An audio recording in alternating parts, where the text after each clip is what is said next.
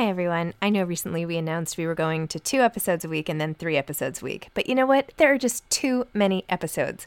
So we are going to back to five episodes a week.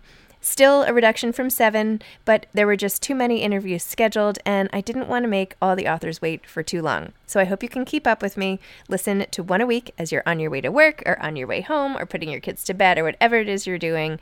Moms don't have time to read books now, five times a week. Millions of people have lost weight with personalized plans from Noom, like Evan, who can't stand salads and still lost 50 pounds. Salads, generally, for most people, are the easy button, right? For me, that wasn't an option. I never really was a salad guy. That's just not who I am. But Noom worked for me. Get your personalized plan today at Noom.com. Real Noom user compensated to provide their story. In four weeks, the typical Noom user can expect to lose one to two pounds per week. Individual results may vary.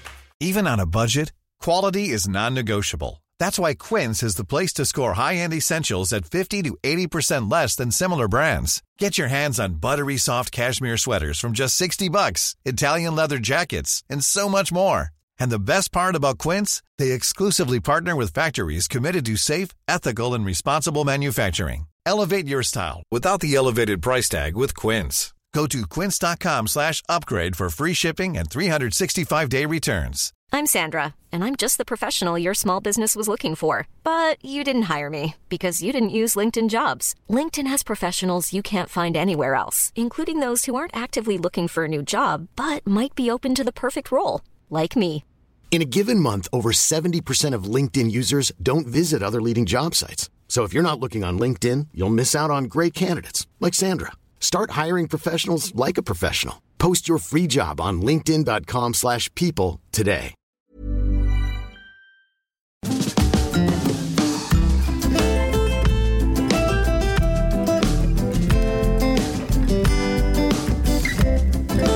Hi, I'm Zibby Owens, and you're listening to the Webby nominated podcast, Moms Don't Have Time to Read Books. Thanks so much to my latest sponsor, the Mermaid Pillow Company, mermaidpillowco.com. They make these amazing pillows with sequins on the back and positive messages on the front, and they now even make custom pillows and blankets. It's an amazing company, and if you enter the code ZIBBY, Z I B B Y, you will get 10% off, which is super cool. So please check them out, mermaidpillowco.com. I am so excited to be interviewing Jennifer Weiner today. Jennifer is the number one New York Times bestselling author. Her books have spent over five years on the New York Times bestseller list with 11 million copies in print in 36 countries. Jennifer wrote Good in Bed, In Her Shoes, which became a movie with Cameron Diaz, Toni Collette, and Shirley MacLaine, The Next Best Thing, Little Earthquakes, and many more. Her latest novel, which comes out in June, is called Mrs. Everything. Jennifer has also written two middle grade novels, The Littlest Bigfoot and Little Bigfoot Big City, and a nonfiction collection of essays, Hungry Heart Adventures in Life, Love, and Writing. She has appeared on The Today Show, Good Morning America, including This Morning, and many other news outlets. A graduate of Princeton University, she is a contributing opinion writer for the New York Times op ed and Sunday Review sections. She currently lives in Philadelphia with her family. I'm here with Jennifer Weiner, but I'm going to let her have the whole screen and I'm going to interview her. I'm at Jennifer Weiner Writes. If you're watching this and you have no idea who I am, I write novels. Hi. She's the number one best-selling New York Times best-selling author and has a new book, Mrs. Everything, Cleavage. Sorry. which is coming out tomorrow. Book. Tomorrow? Cleavage. Amazing. Tomorrow. Tomorrow. Pre-order, pre-order, go yes, get it. please go to Amazon, go to Target, go to Costco, go to your local independent, go to Barnes and Noble. It's the Barnes and Noble book of the month. Yay. Hi, people. Oh, I see people. I see people coming. Ariel, will you Come like on, tag yeah. and let people know and stuff? And yes, right. Oh, and hardcover. Yes, there it is. Right here's this the finished book, backwards. But not really. Excellent. So here we Okay, are, here in, we your, are. in your stunning, gorgeous apartment. This is this is the most beautiful place I've ever been in, and I might not leave. Don't leave. I might just live live It would here. be just, great. just move on in. Come on, yeah, why not? Right. So, your new novel, Mrs. Everything. Yes. Can you tell listeners what it's about and what inspired you to write it? Mrs. Everything is the story of two sisters, two Jewish American sisters from the 1940s all the way through the present and slightly beyond into a lightly fictionalized future where there's a woman president, maybe. it's the story of these two women. There's the rebel and the good girl who sort of switch places like halfway through the book. And through their eyes and through their experiences, it's the story of women in America. And that's what I was sort of setting out to do. I wanted to tell a sister story and a woman's story and an American story, a story about America. So that's what I hope I did. And I hope it's a great, big, fun, juicy beach read too. And is it a coincidence that the mm-hmm. names are similar to Little Women? No, no, that's a total ripoff of yes, of Louisa May Alcott. So in Little Women, Jo, the rebel, the sister who wants to be a writer in a world that is not super welcoming to the notion of women writing, ends up married with children to Professor Bhaer, who sort of makes fun of her melodramas that she's writing for money and says they're trash and they're dangerous and you shouldn't be doing this. And she ends up running a school for boys to the to the still fresh disappointment of many readers of Little Women. And Bethy, Beth is the is the sister who who dies. Spoiler alert. Bethy dies beautifully, tragically, very young.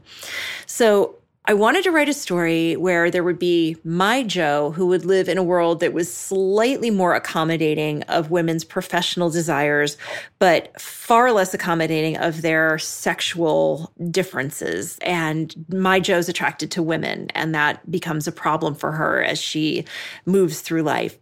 And then I had my Bethie, my good girl, the pretty one, the the one who's the star of the school plays and everybody loves her and everything she's great. Ends up in a traumatic situation with a with a relative that sort of knocks her off course and ends up leading a very different life than probably the one that she'd imagined. So she doesn't die. My Bethie lives, but it's sort of what happens to the good girl, the angelic girl when life has its way with her kind of. So, yeah. And the other inspiration for this book was my mom. My mom, like Jo, married a man, had four kids, lived in a suburb, got divorced, and then fell in love with a woman, much to the shock of her then young adult children. You know, I still remember like getting that phone call, like sitting in the newsroom of the Philadelphia Inquirer and my younger brother calling me and just be like, you know, there's a woman living in this house. And like, you know, and I'm like, what am I supposed to do? But he's like, find out what's going on. So I call my mom and I'm like, Fran, what's going on? She's like, nothing. I'm like, you know, nothing new, nothing you want to tell me? She's like, no. And I'm like, Joe says there's a woman living in the house. And my mom takes a beat and then she says, Oh, that's my swim coach. Oh. And I'm like, Your swim coach? I'm like, Fran, it's not an Olympic year. So, like, what is going on? And she's like, All right, you know, her name's whatever, and we're in love, and she's living here. And bye. And I'm just like, What, what just happened? Then I have to call my brother Joe back and, you know, and tell him the whole the whole thing you know, yes. And, you know, we laughed about it to a lot. And it was sort of one of these like laughing to keep from, not not from crying, I think, but from experiencing the fact that this was sort of shocking and painful because it's like if your mom is attracted to women or could be attracted to women, like was she ever in love with your dad? And like, what are the four of us doing here? Like, where did we come from? And what even happened? And what's the whole story? And it was, it was very disorienting. I think that's the word I will use. It was disorienting. And so some of my longtime readers might know that in Good in Bed, there was a character based on my mom who was like very much a punchline, like very much played for laughs. And I always had that character in my head somewhere and I always wanted to come back to it and sort of like say like okay now that I'm a mother myself and I'm not just this like 28 year old who's trying to figure out her own life and also is trying to figure out her mother's life you know I want to really go back and consider like what the world must have been like for my mom and for all of the women like her who couldn't live as their truest and most authentic selves because of homophobia and prejudice and fear. So before your New York Times article came out this uh-huh, weekend, yes. I was wondering, did your what did uh-huh. your mom think? Did you read it to her? then you have this whole thing. Like I handed it I'm over. Put it, yes, uh, yes. Writing my mother's sex scenes. Writing my which, mother's uh, sex scenes. There it is. There it yes. Is. so I gave my mom the book and I was working on this book for a long, long time. And I would call her up and I'd be like, you know, tell me about your street in in Detroit growing up in your elementary school in your synagogue and she'd be like jenny what is this for? And i'd be like they're just research just asking questions. And so you know finally she sort of got the notion that this book was like about two sisters and one of them is gay you know and and so i i like put it off as long as i could and i finally she came to my house for passover you know, we do the Seder and, and there's like piles of the advanced readers copies. So I like give her one and she starts reading it. I'm like, I'm thinking like, please go home, please go home, please just go home. Do not be here when you read that first sex scene. I cannot deal with that right now. But so she goes home and then she texts me like a couple days later. She's like, you know, I didn't drop acid. I'm not Bethie. I don't know what you're talking about. So but of course, Bethie's not the sister she's based on. So I think she's okay with it. I, I haven't heard any complaints.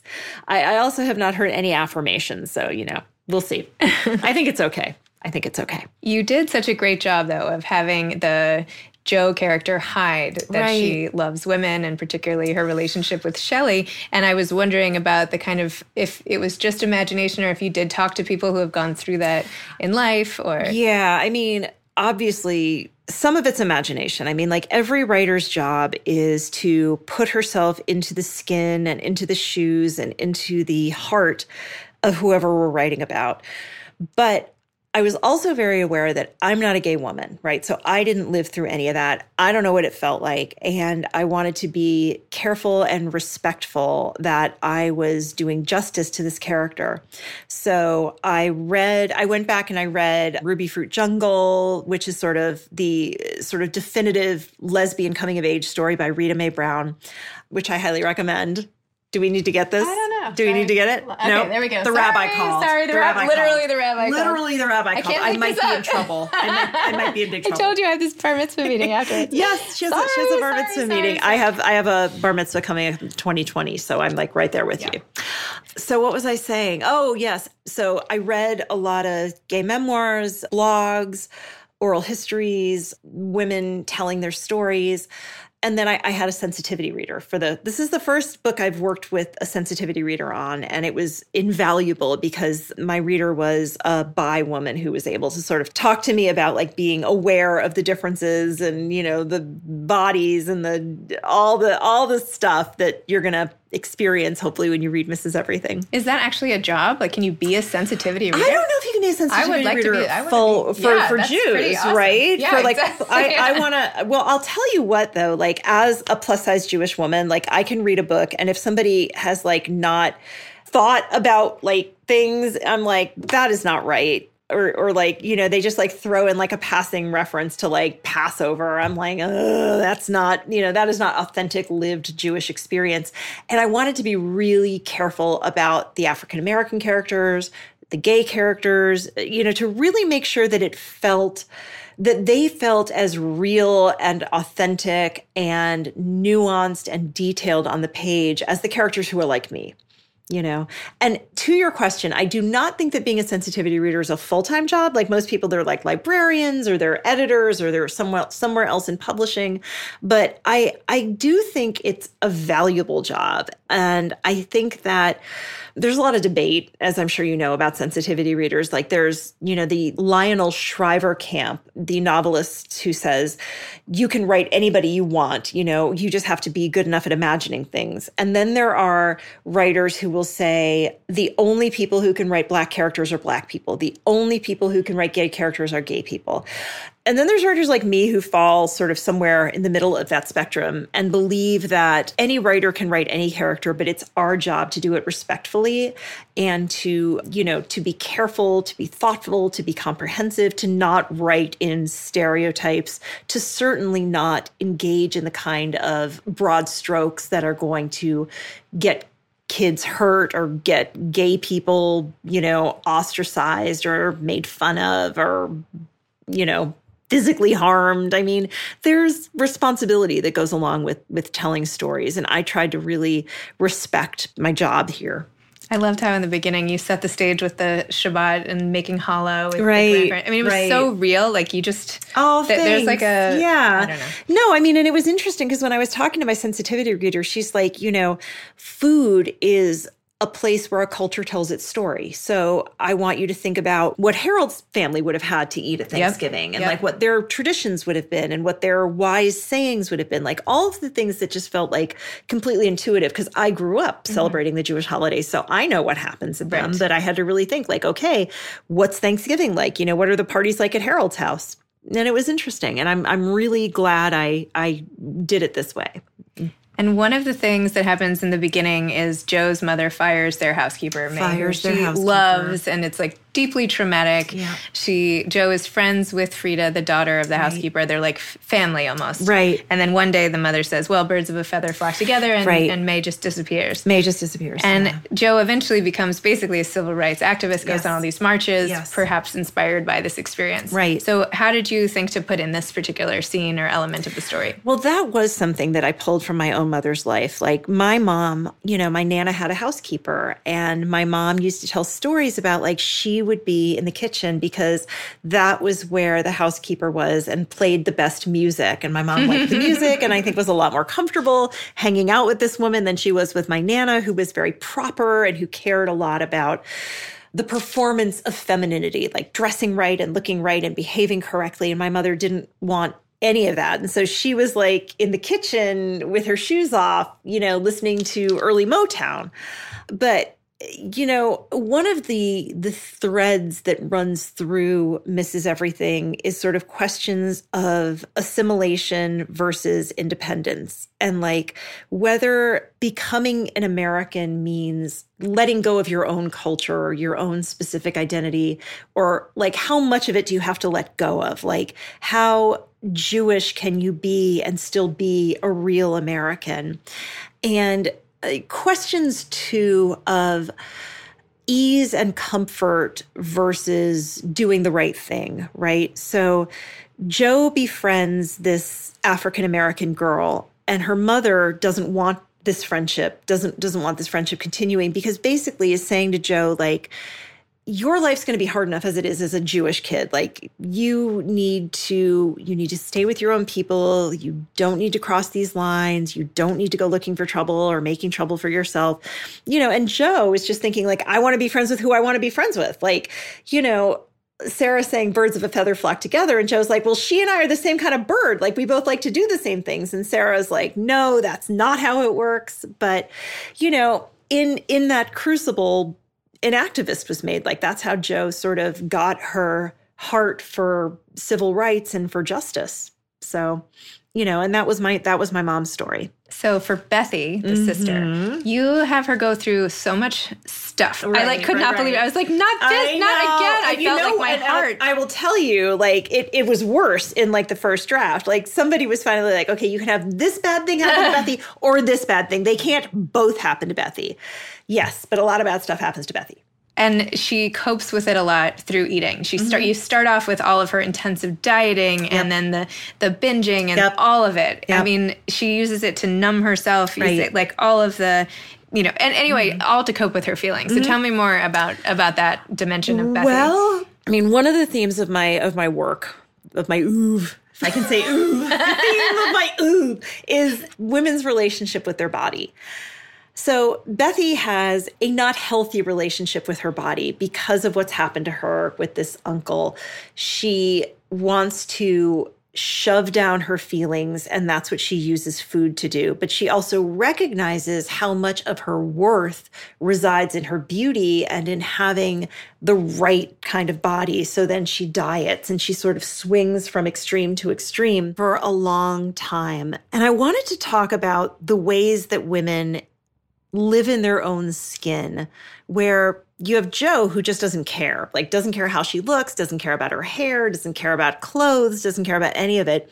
And then Bethie who cares a lot, right? Who cares intensely about how the world perceives her, how she looks, how she presents herself, how people take her in and ending up just at war with her body because of the ways that she's using food as as sort of a blanket and a buffer between her emotions and you know she doesn't want to feel. So she she eats. She just you know whatever she can get her hands on she eats and eats and eats. And then you know that that doesn't end up working out real well for her either. But yeah. Hey, I'm Ryan Reynolds. At Mint Mobile, we like to do the opposite of what Big Wireless does. They charge you a lot, we charge you a little. So naturally, when they announced they'd be raising their prices due to inflation, we decided to deflate our prices due to not hating you. That's right. We're cutting the price of Mint Unlimited from $30 a month to just $15 a month. Give it a try at mintmobile.com slash switch. $45 upfront for three months plus taxes and fees. Promo for new customers for limited time. Unlimited more than 40 gigabytes per month. Slows. Full terms at mintmobile.com. Many of us have those stubborn pounds that seem impossible to lose, no matter how good we eat or how hard we work out. My solution is PlushCare. PlushCare is a leading telehealth provider with doctors who are there for you day and night to partner with you in your weight loss journey. They can prescribe FDA-approved weight loss medications like Wegovy and Zepbound for those who qualify. Plus, they accept most insurance plans. To get started, visit plushcare.com slash weight loss. That's plushcare.com slash weight loss. Millions of people have lost weight with personalized plans from Noom, like Evan, who can't stand salads and still lost 50 pounds. Salads, generally, for most people, are the easy button, right? For me, that wasn't an option. I never really was a salad guy. That's just not who I am. But Noom worked for me. Get your personalized plan today at Noom.com. Real Noom user compensated to provide their story. In four weeks, the typical Noom user can expect to lose one to two pounds per week. Individual results may vary. And I love how this sort of dovetails with the Hungry Heart Yeah. writing that you right, did, and right, how right. uh, uh-huh. you even said how you're you think you're bad at math, but somehow you're like an expert at the Weight Watchers points That's and how many thing. calories on the treadmill, That's and like. I mean, I read an article in the Washington Post that that dealt with this subject where it's like there's three women in a study group and a guy walks by who's just been to the vending machine. He's like, God, do you guys know how many calories are in a Snickers bar? And without a beat, all three of them say 280. Like they just know. Like you're just born knowing how many calories in, are in things as a woman. And of course, we're not born knowing that. We we learn it, and we learn it. You know, we learn it through dieting. We learn it through restricted eating. We learn it through watching our friends go through this stuff. You know, I dream of a day when bodies will just be bodies, and they won't be you know they they won't be sort of evidence of our goodness or our lack of goodness or of our strength of will or lack of strength of will. You know the same way i want books to just be books and not be women's fiction or you know romantic fiction or chick lit or whatever. But I, I think that that day is is a is a ways away. And and i did want to talk in this in this book about you know the diet culture and how pernicious it is and how insidious it is and how it's just forever. It's it's forever. It's it's just been with us for so so long And you wrote an essay called "Take Your Daughter to the Movies, Not to Weight Watchers." Yes, I when you were talking about the Weight Watchers announcement when girls Yes. 13 and up could join. Yes, for You- free. You, said because what I know for sure is this: I wish I had treated my body with love and respect rather than blowing money I didn't have on a futile effort to fix it. I wish Yep. that I had respected my body's strength and health and insisted that the world needed to expand its views of what was acceptable much more than I needed to shrink. yes Which was mm-hmm. great. I was like, rah rah, this is awesome. Yeah, I mean, I for those of you who don't know what we're talking about here, around the time that the movie A Wrinkle in Time was coming out, which of course Oprah starred in, Oprah owns a large stake in Weight Watchers, and Weight Watchers announced that they were inviting 12 and 13 and 14 year old girls to join for free so they could learn healthy habits. Well, I mean, Weight Watchers is in the middle of this like massive rebranding campaign and they're trying to sort of reposition themselves as like a wellness thing. And it's not about weight loss, it's just about feeling good, it's about being strong. But they're still weighing you. It's still basically a place to lose weight. I mean, like, let's not kid ourselves. And 12, 13, and 14 year old girls are hugely at risk for developing disordered eating. And that is increasingly true of girls of color who it used to the thinking used to be like bulimia and anorexia are white girls problems and that is no longer the case. It is it is all girls problems. And i was as the mother of daughters as you know somebody who's like lived in the diet culture for a long long time i was really disturbed by the idea that these young girls were going to go to this movie and they were going to see somebody who they were going to recognize from Weight Watchers ads, which were all over TV at the time. It was like, you know, this, in my opinion, very unfortunate overlap. I mean, I have tremendous respect for Oprah. I think she's done a lot of good in a lot of different places. Especially in publishing and in reading and in getting people to pick up books and in getting people to try out different authors.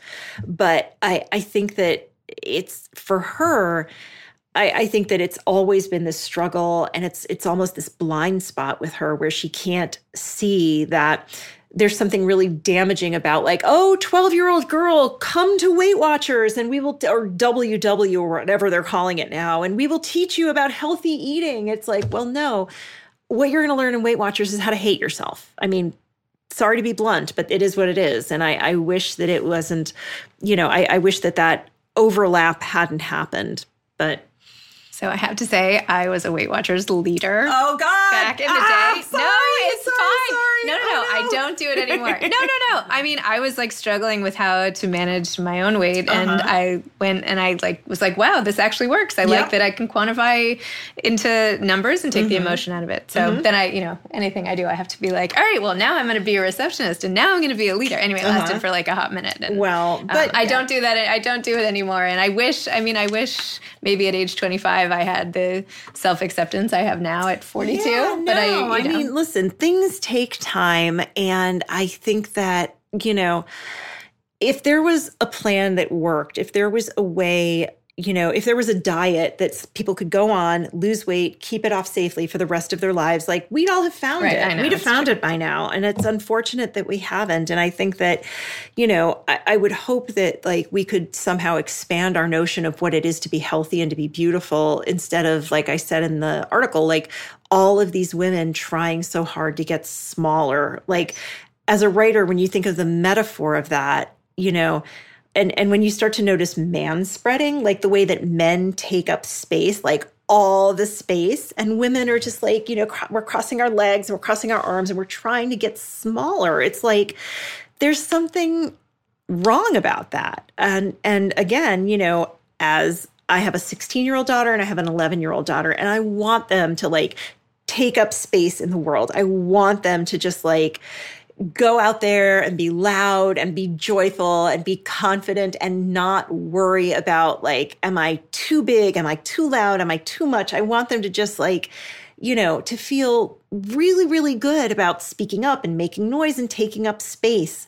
I think that boys are taught that those things are their right.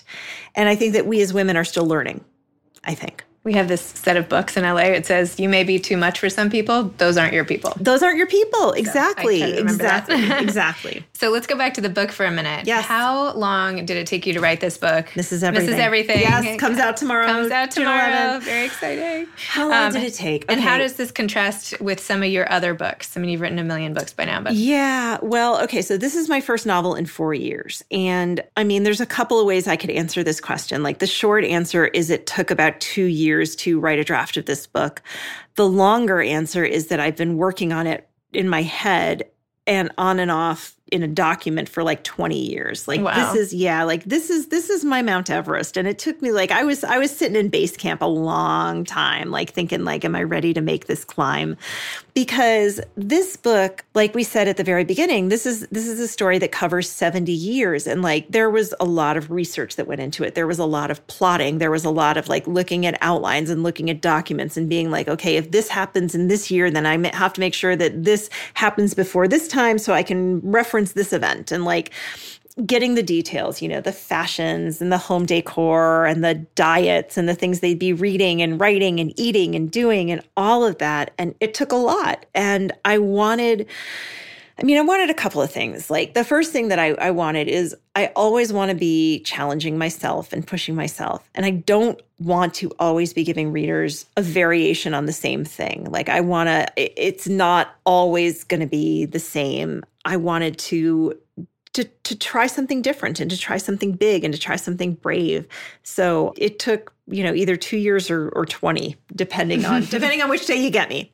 and what is your writing process like? Like describe where you write. Okay, so I write in my closet, which I know sounds really like sad and Harry Potter under the stairs ish, but my closet's really big. It's it's like the I joke that it's the Carrie Fisher in Sex in the City 2 closet, but I do not have the Carrie Fisher in the Sex in the City 2 Carrie Bradshaw. Carrie Bradshaw. Why am I saying Carrie Fisher? I love Carrie Fisher, but it's Carrie Bradshaw. So giant, giant, massive closet that I have filled with books. And there's like a vanity there where like a more fashionable lady would do her makeup, but I don't do my makeup. I sit there and write. And I work most days from late morning, like 10, 11 ish, to four when my kids come home from school. I get up in the morning, I walk the dog, I eat something, I do my exercise, because if it doesn't happen first thing, it's not going to happen. And then I go and I sit in my my cloffice, which is a word that I learned. It's a closet office, a cloffice. I sit there and I, I type, and my dog is usually there sleeping somewhere near me, snoring loudly. And that's it. And I'm really happy. And I'm going to be on book tour for two weeks, which is like, it's so weird to go from like total solitude and like just disheveled pajamas to like, you know, out in public, groomed and being polite to people. Please come see me on tour and tell me how I do. You're doing well. This is great. Thank you. Your little tiny, Thank tiny you. I'm stuff. waving. I'm waving. People are saying wave. Here, wait. I'm going to wave at people. I'm going to wave at Susan. I'm going to wave at writer to Shirley. And I'm going to wave at Ryan Trio. Yep. Hello, three people who are watching this. Hi. I More think will there, come. there are more people. They're More just, will come. These are just the people who wait. Oh, they're just the people waving. Okay. Yes, All see? right. There's there's bookworm mommy of three. Hi. Hello. Hello. If you wave, I'll wave. back. I do have more follow. I promise. no, it's okay. Don't worry. Listen. So when do you find time to read? Well, I neglect the children and the housework, and I read all the time. I, I read, you know, before I go to bed at night. I read in the morning. I read when I'm taking a break in the afternoon. I read on trains. I read on planes. I read by pools. I, I read whenever I can. Like it's my my hobby and my escape and my favorite thing to do. Yes. Awesome. Do you have any advice for aspiring authors? I have about 20 pages of advice for aspiring authors on my website, which is jenniferweiner.com. I read all that. I did. Yeah. Okay. But just an excerpt. The most important- The most important thing. I mean, the most important thing I think is to not wait for somebody to give you permission, right? Like you don't need an MFA. You don't need a fairy godmother to like tap you with a magic wand and say, today you are a writer. You need to just like do it. You need to like sit yourself in the seat and make yourself, you know, if you have to set like a word goal, like I will write 500 words every day. If it has to be like I will write for half an hour every day, I would say don't wait for somebody to give you permission. Start writing now and read as much as you can. Read everything. Read all kinds of books. Read fiction, read nonfiction, read romance, read science fiction, read horror, read literary fiction, read stuff that is in the genre you hope to write, read stuff that is out of the genre you hope to write. Just like read and read and read poetry poetry's great. One of my new favorite things is I signed up for the Academy of American Poets. They will send you a poem every morning from like a modern, a new like poet. So I start off my day with a poem, and that's really great. And you get those rhythms into your brain, the rhythms of good sentences and and new words. And I, you know, write and read is is my short answer if you want to be a writer. Read and write, write and read. And what is coming next for you? I know you're What like is coming next? I know it's Okay, terribly so a terrible yeah. question because you've just achieved I so know. much. Well, but it's this like giant, massive book tour in the United States starting tomorrow night in Princeton. I have an event at 7:30 p.m. at the Barnes and Noble in Princeton, New Jersey, and then I is it 7:30 or 7? Wait, my, my publicist is flying in with my my schedule. If you go to jenniferweiner.com, it's all there, but it's Princeton, June 11th. It's a couple events in Philadelphia on Wednesday, Long Island on Thursday, Connecticut Friday afternoon, Boston Friday night, Cape Cod. I'm doing an event with Elin Hilderbrand, like so much estrogen, you guys. Like everyone might get their periods. I don't even know. But it's all on my website. And once I survive all of that, then I'll go finish the book I'm working on, which is a murder mystery. I decided I wanted to like totally change gears and do something like a little light, which is a horrible thing to say about a murder mystery, but it's like a funny murder mystery. The girl who dies deserves it. She's awful. But yes, so that's that's I'll go home and, and write some more. awesome. Yeah. Is this going to be a movie, Mrs. Everything? I don't I mean, like the the question with my books being movies is like there's plus size characters in them, so they'd have to like staple two people together Oh, to like. stop. Be, well, they would. I like who is there?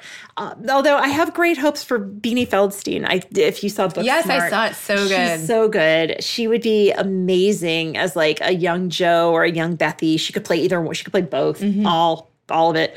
I don't know though. I mean, you know, we'll we'll see. I you know we'll see. We'll see. Stay yeah, tuned. Stay tuned.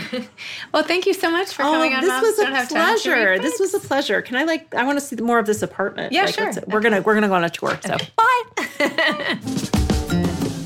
Thanks again to my sponsor, Mermaid Pillow Co. Mermaidpillowco.com slash Zibby. Enter code Zibby for 10% off. Thanks so much. Check out those really awesome giftable pillows and blankets. Thanks for listening to Moms Don't Have Time to Read Books. You can follow me on Instagram at Moms Don't Have Time to Read Books and at Zibby Owens and my new podcast at Kids Do Have Time to Read. Thanks so much to Steve and Ryan at Texture Sound for the sound editing. And thank you to Morning Moon Productions for providing this fantastic intro and outro music. Thanks for listening. You could always email me at zibby at zibbyowens.com.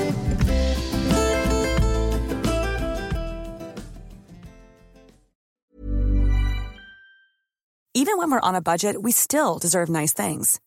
Quince is a place to scoop up stunning high-end goods for 50 to 80% less than similar brands. They have buttery soft cashmere sweaters starting at $50, luxurious Italian leather bags, and so much more.